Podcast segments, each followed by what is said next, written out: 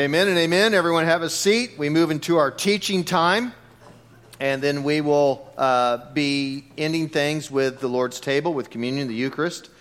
And uh, this morning we wrap up three weeks of talking about one of the smallest books in the Bible, Paul's letter to Philemon. It's found in the New Testament. And we again, uh, for the third week in a row, are going to uh, read the entire book. And once again, in a good chuckle, you can say you read an entire book of the Bible today. So we're concluding it, Philemon, which is a personal letter between Paul writing to a man named Philemon, who's probably rather wealthy, and Paul is requesting that Philemon receive back his runaway servant or slave but not as a slave again, but now receiving him back as a Christian brother with all sorts of ramifications. And so here's the letter. Let me read it to you and uh, follow along and see if you can uh, catch the drift of what's going on. I actually don't think it's too difficult. Paul, a prisoner of Christ Jesus, and Timothy, our brother, to Philemon, our dear friend and co worker to Apphia, our sister, to Archippus, our fellow soldier, and to the church in your house. Grace to you and peace from God our Father and from the Lord Jesus Christ. When I remember you in my prayers, I always thank my God because I hear of your love for all the saints and your faith towards toward the Lord Jesus. I pray that the sharing of your faith may become effective when you perceive all the good that we may do for Christ. I have indeed received much joy and encouragement from uh, your love, because the hearts of the saints have been refreshed through you, my brother. For this reason, though I am bold enough in Christ to command you to do your duty, yet I would rather appeal to you on the basis of love. And I, Paul, do this as an old man, and now also as a prisoner of Christ Jesus. I am appealing to you for my child Onesimus, whose father I have become during my imprisonment. Formerly he was useless to you, but now he is indeed useful both to you and to me. I am sending him, that is, my own heart, back to you. I wanted to keep him with me so that he might be of service to me in your place during my imprisonment for the gospel. But I preferred to do nothing without your consent, in order that your good deed might be voluntary and not something forced. Perhaps this is the reason he was separated from you for a while, so that you might have him back forever, no longer as a slave, but more than a slave, a beloved brother, especially to me, but how much more to you, both in the flesh and in the Lord. So, if you consider me your partner, welcome him as you would welcome me. If he's wronged you in any way or owes you anything, charge that to my account. I, Paul, am writing this with my own hand. I will repay it. I say nothing about your owing me even your own self. Yes, brother, let me have this benefit from you in the Lord. Refresh my heart in Christ. Confident of your obedience, I am writing to you, knowing that you will do even more than I say. One thing more prepare a guest room for me, for I am hoping through your prayers to be restored to you. Epaphras, my fellow prisoner in Christ Jesus, sends greetings to you. And so do Mark, Aristarchus, Demas, and Luke, my fellow workers. The grace of the Lord Jesus Christ be with your spirit. If we had no other letter in the New Testament. Not Romans, not Galatians or Ephesians, nothing else. Nothing else from Paul.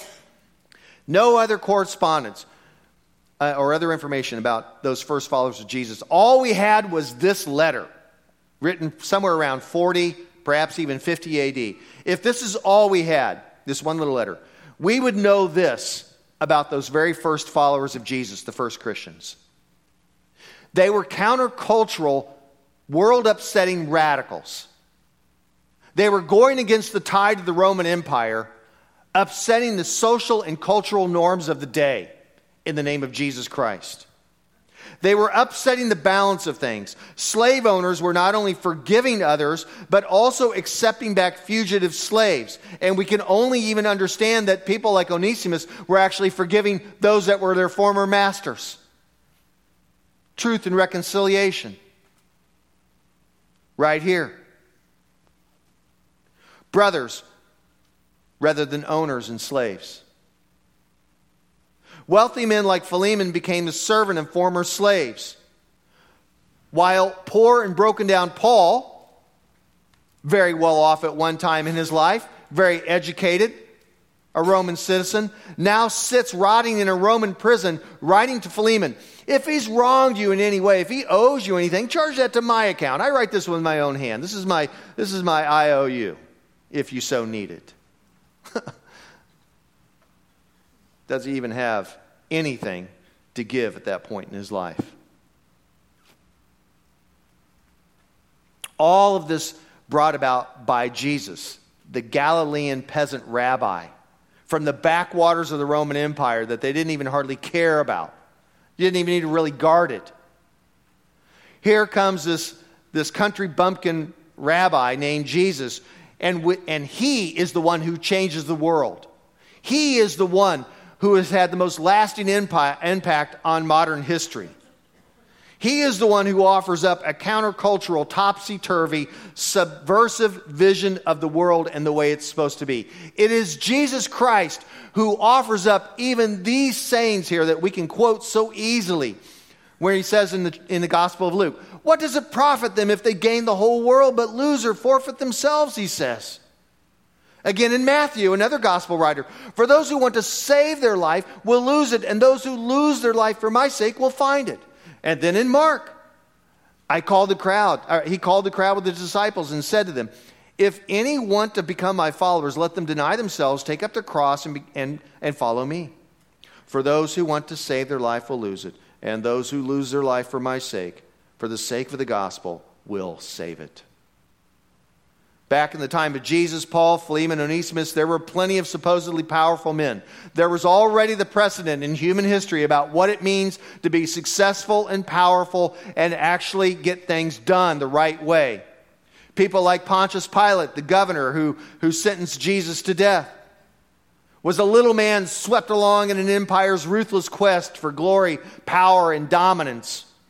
Annas and Caiaphas, the high priest of Israel, Jews were now little men in a desperate struggle to try and maintain some sort of tradition for their people and end up being puppets of the state, no more than religious little uh, figures. And then, of course, the greatest puppet of all, King Herod, who was a grubby little uh, dictator who wielded power the way all little dictators do, with reckless, blustering, gross brutality, having his brother killed, his wife killed, his sons killed off, and he would have killed more if he could find anyone. All comers. Compared to Jesus, even Caesar Tiberius was a little man, just one more in a long line of people scrapping for power who strut and fret their hour upon the stage and then are heard no more. A tale told by an idiot, full of sound and fury, signifying nothing.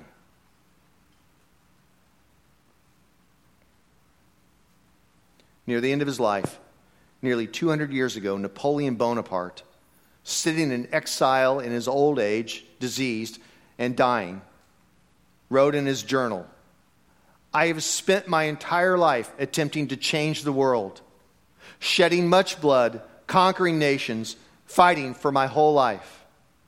And never did I even come close to changing the world like the simple carpenter from Nazareth.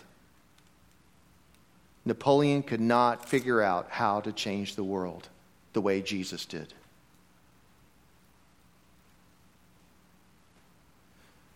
And here's how he did it Mark chapter 10.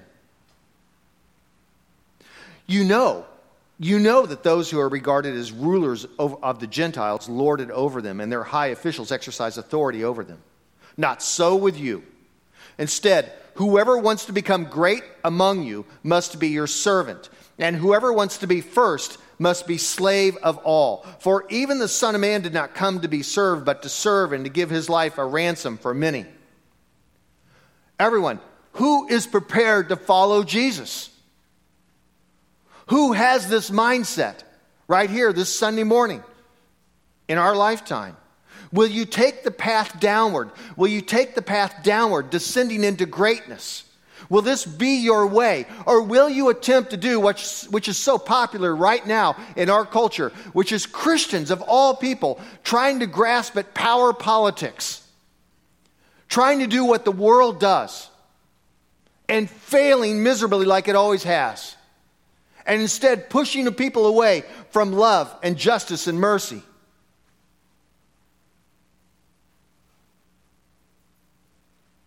Are we prepared for this?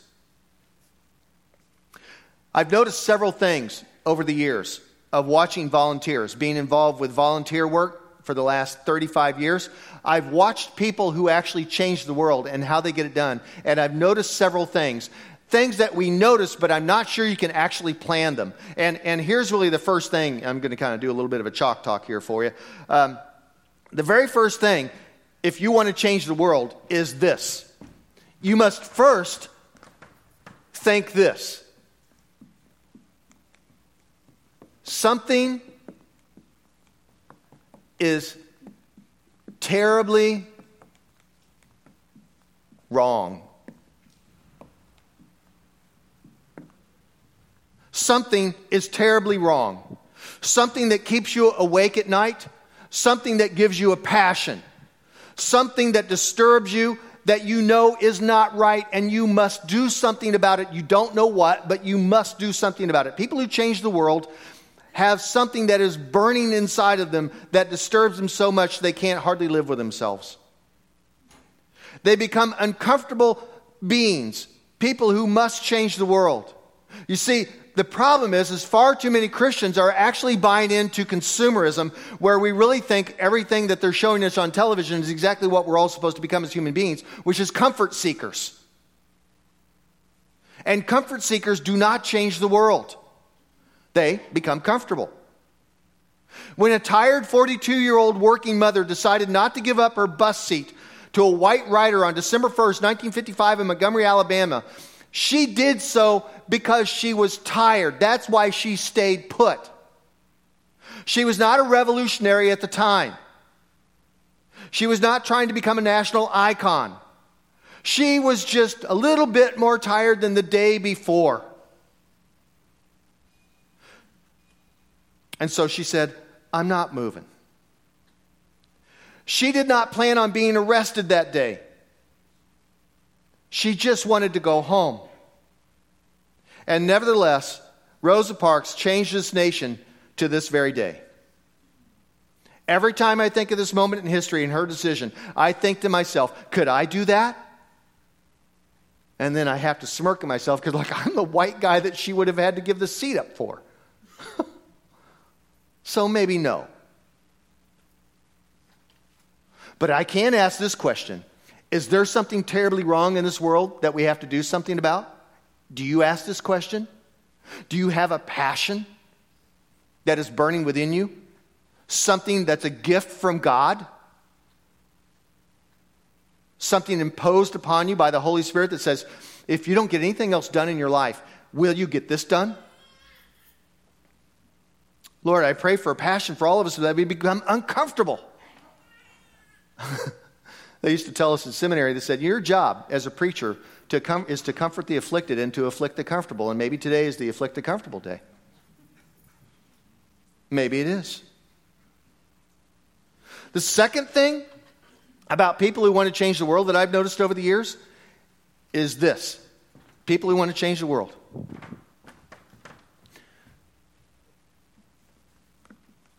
They make small stakes decisions. Yeah, I can't erase this. Decisions that go big. In other words, they do things, once again, a lot like the first one, they do things they aren't planning. They get in over their head. They make a small decision that gets bigger than they are. This is how people change the world. And what comes to my mind always is the Reverend Dr. Martin Luther King Jr., who was a nobody pastor in a nobody Baptist church in the nobody South. Just like Jesus in the backwoods in the backwater. And he said, Well, maybe we ought to do a boycott then on the Montgomery bus system, on the transit authority. We'll show them, you know, that we're not going to take it. And then it's all supposed to blow over after a few days. And everybody thought it would go back to the way it was. He got in way over his head. He made a small stakes decision that went big. And the rest becomes history. That boycott changed the lives of every single person in this country, including yours and mine. And it was started because somebody was following Jesus. The third thing most world changers do is that they have absolutely no idea what they're doing. You look at people who change the world, they don't know anything about what they're trying to pull off. In other words, I put it this way passion before plan. Passion before plan. The passion leads you to a plan. It's the way it always works. I, I know, you know, you're taught that you're supposed to have everything figured out. And, and you know, if you want to go to the bank, you got to go in with a business plan. They got software. You can write up your small business plan, walk in there, get stuff done, you know, and they're going to give you a loan. Like, well, yeah, it looks like you might be able to repay it, whatever. We'll just take your building in the end anyway. But, um, but that's not the way people who really change the world get things done. They're not trying to, to please underwriters and loan officers. They actually get in way over their head. They have their eyes on the prize, and nothing will stop them. And more often, those who gather around them get extremely frustrated because they keep hoping for a plan. Well, how are you going to raise, you know, 1.3 million gigawatts or whatever? They don't know. They just go. They're more entrepreneurial than they know what's good for them. But they have their eyes on the prize, and that's what makes them change the world. One more observation I've had.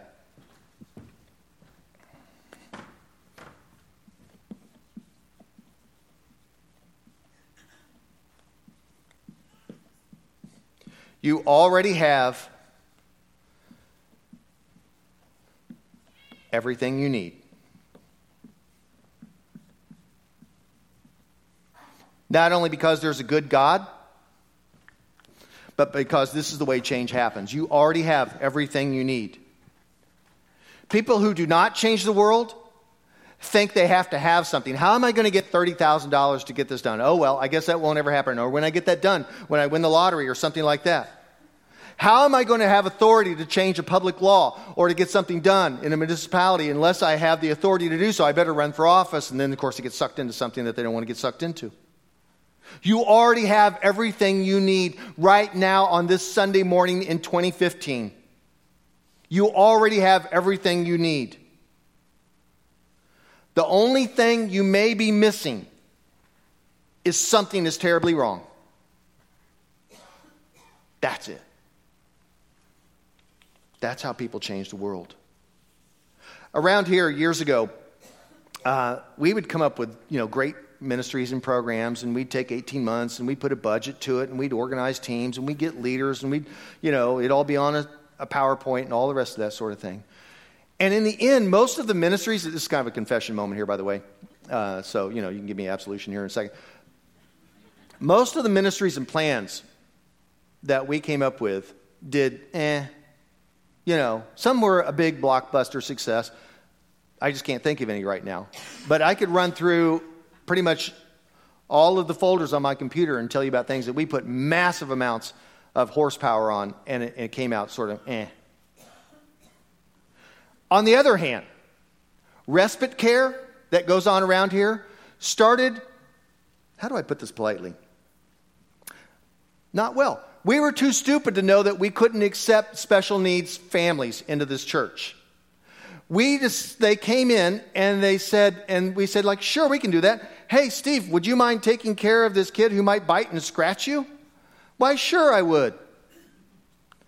And suddenly we began to hear as the special needs families began to come in and say, like, we went to another church and they said uh, they couldn't accommodate us. Like, those, were, those people actually had a brain. They knew what they're not us.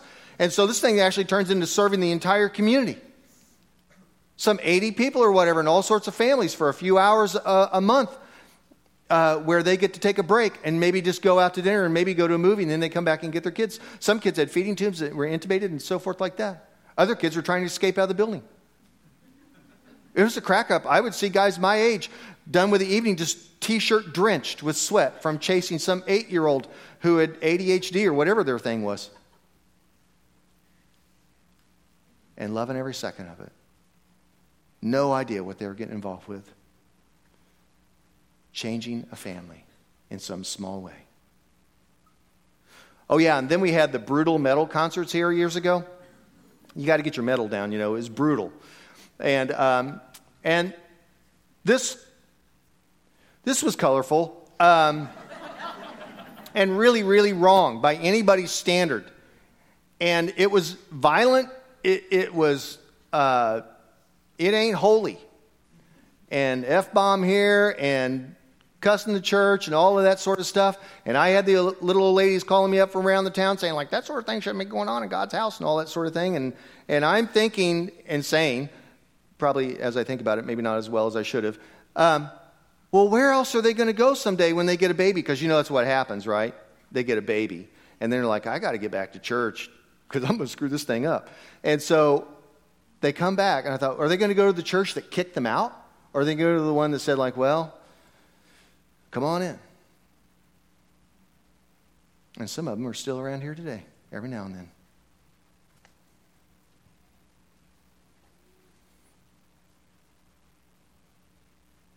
I've had a story uh, that I read years and years ago from Brennan Manning, one of my favorite authors. He passed a couple of years ago. Brennan Manning uh, shared lots of stories, and Brennan Manning himself, a very broken person, just like we sang at the beginning of the service, we're broken people. Well, he, was, he was an exemplary broken person. An ex alcoholic, I guess you call yourself an alcoholic. It, there's no such thing as an ex alcoholic, right? Uh, get the lingo down. A ex Catholic priest, and went around the country telling people, like, it's okay to come out of hiding.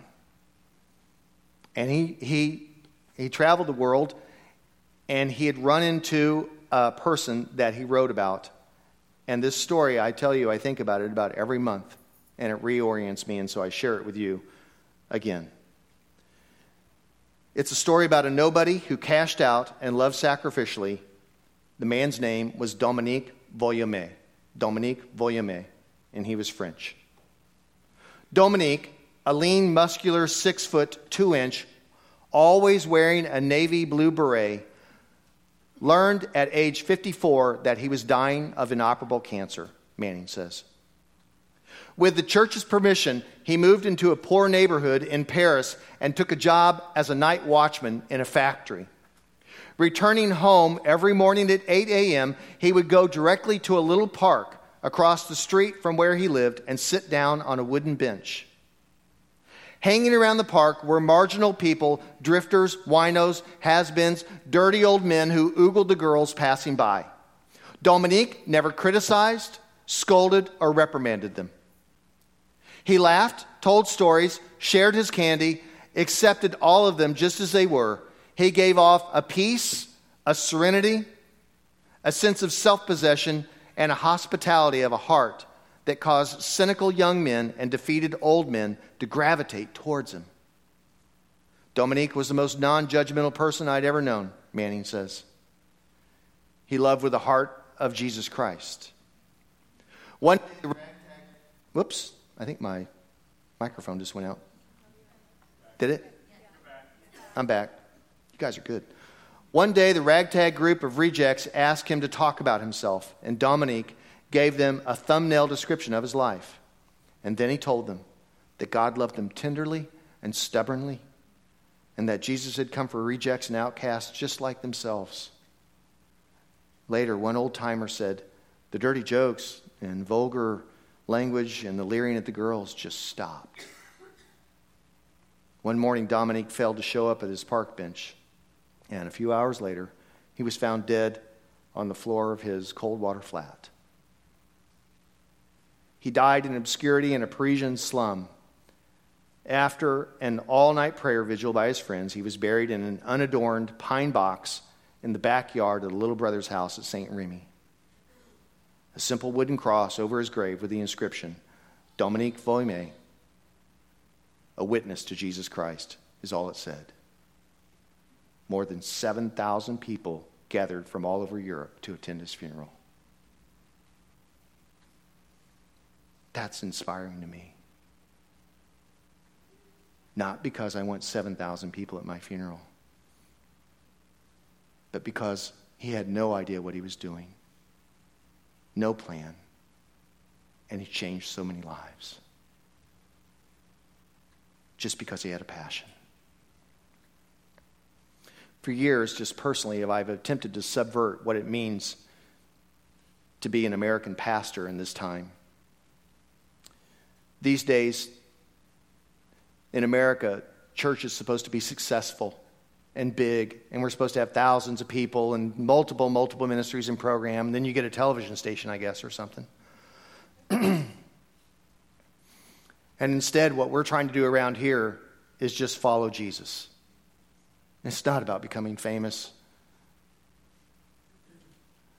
It's just not. We're just trying to be faithful, not successful. We think we will be successful if we just simply do what Jesus said. And I think that's what you all are trying to do too. And I think that's what's going on around here. If you ask me, the church should be measured not by how many people come to it, but how many people go out from it. Where they go to Liberia, like Kathy Gutierrez is right now, holding the hands of women going through a fistula operation to repair their life and get back their dignity, or whether it's you guys who go to Haiti and hold orphans and play with kids who don't have any parents anymore because of an earthquake, or whether it's those of you who go and sit and worship with those who are being persecuted in the underground house church in China, or whether it's those of you who go down and try and create housing in the inner city in our urban core on the east side, or those of you who work with at risk students just right here, just a few blocks away in our very own neighborhood. On and on and on and on. People acting subversively, descending into greatness for the sake of Jesus Christ. This is what it means to be a successful Christian these days, is to be faithful. And that's the way it ought to be. And it's just not real popular right now. Just like I'm sure it wasn't popular when Philemon, you know, was asked to give back Onesimus. Who do we want to be, everyone? Do we want to be like Jesus, the author and the perfecter of our faith? The one who calls us and says, Come with me, come with me on this journey into nothingness, and we will change the world. You see, everyone, when we, we'll take communion here in a second. When you come and participate in that loaf and in that cup, you're being marked out the remembrance is not only just a remembrance of what Jesus did for you, it's a remembrance of who you belong to, of what you're participating in. You're participating in the Holy Spirit that is inside of you, that is saying, I belong. It is an identity moment. You are identifying with Jesus Christ. It's that sort of a powerful thing that's going on. And the servers want to come forward. Because on the night when Jesus was betrayed, he took a loaf of bread, and after he'd given thanks, he broke it. And he said, This is my body that is for you. Do this in remembrance of me. And in the same way, he took the cup, and after supper, saying, This cup is the new covenant of my blood. Do this as often as you drink it in remembrance of me. For as often as you eat this bread and drink this cup, you proclaim the Lord's death until he comes. That's our job, everyone, is to proclaim the Lord's death until he comes. We proclaim it with every step we take and every word we, we utter, every act that we do with our life that says Jesus is Lord and King. He descended into greatness, and we should follow him down, and we will change the world. Stand with me, please, if you would, as we proclaim this mystery of faith. Join me, everyone. Christ has died, Christ has risen, Christ will come again. Christ, our Passover, is sacrificed for us, everyone. Therefore, let us keep the feast. Alleluia. The gifts of God for the people of God. May each day Jesus Christ be as real to us as this food and this drink. When you come forward, whenever you're ready, tear off a piece of the bread, dip it in the chalice, and understand once again who you're participating in. Come whenever you're ready. The Lord is waiting. Now, Lord, you have fed us with spiritual food. Quicken our hearts and minds and body and soul towards you. May we become those people that we've always wanted to be and take this journey, this journey downward into greatness. And we all said, Amen. Just to wrap things up, you know, Philemon's name, it's in the Bible. But church tradition holds that Philemon and his wife, Apphia, were both stoned to death for their faith in Colossae. And church tradition also holds that Onesimus, the former slave, became a bishop. How a topsy turvy world happens is because people obey Jesus. And that's how we change the world. And that's how it's still going to get changed.